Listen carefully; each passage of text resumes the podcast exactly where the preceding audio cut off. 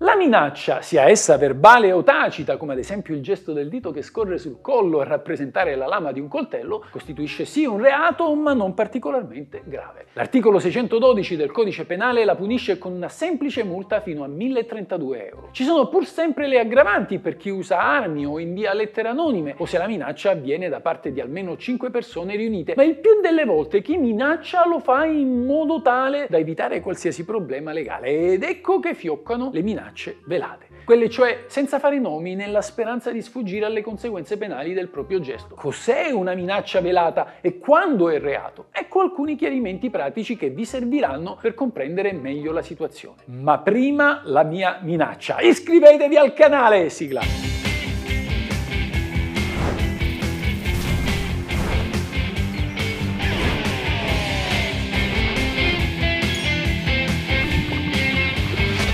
La legge.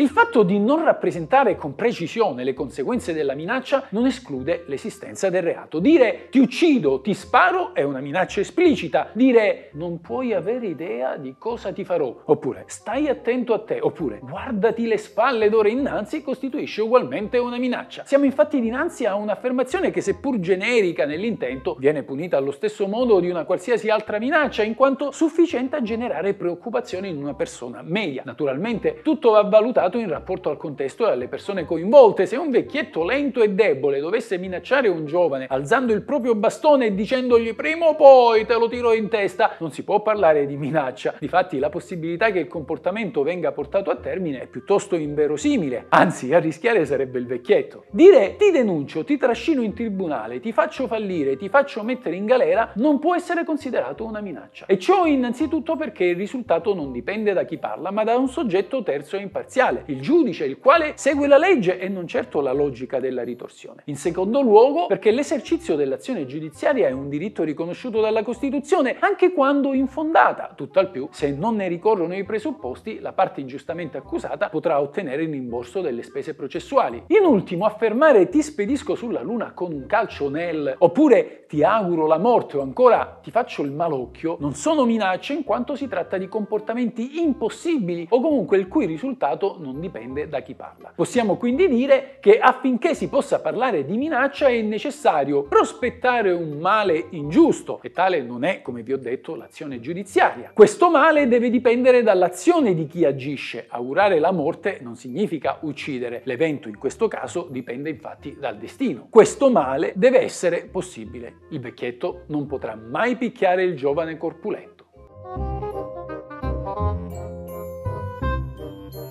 Abbiamo appena visto che la genericità delle conseguenze prospettate alla vittima del reato di minaccia non rende la minaccia meno punibile rispetto a quella comune. Anche un semplice stai attento sarebbe quindi punibile a titolo di minaccia. La minaccia velata potrebbe invece configurarsi quando non si fa il nome del soggetto a cui la si indirizza. Scrivere su internet chi ha uno scheletro nell'armadio deve stare attento alla mia vendetta potrebbe essere una minaccia velata, difficile da punire. E ciò perché la vittima non viene identificata in modo certo e senza vittima non ci può essere neanche reato. Di sicuro chi ha motivi di rivalità con la gente potrà intuire il riferimento, ma se non v'è certezza difficilmente si potrà giungere a una condanna penale. Lo stesso dicasi per chi dovesse scrivere su Facebook attento a te, ora vedrai che ti faccio. Anche in questo caso la mancata menzione della vittima o di qualsiasi riferimento che possa ricondurre in modo certo ad essa esclude il reato. Viceversa, la minaccia velata consumata con gesti di inequivoco significato è punibile penalmente. Come vi ho detto all'inizio, non necessariamente la condotta deve essere espressa con le parole, potrebbe trovare attuazione anche con comportamenti taciti, ma dall'inequivoco significato. Ad esempio, se una persona dovesse mettersi a pochissima distanza dalla vittima e avvicinandosi con fare aggressivo, dovesse guardarla negli occhi e magari sfiolarla col petto o la spalla, palesando l'intenzione di volerla picchiare, il gesto potrebbe essere qualificato come minaccia. Insomma, a volte anche la minaccia velata è un reato se è tale da incutere timore in una persona di media diligenza. Questa è la legge.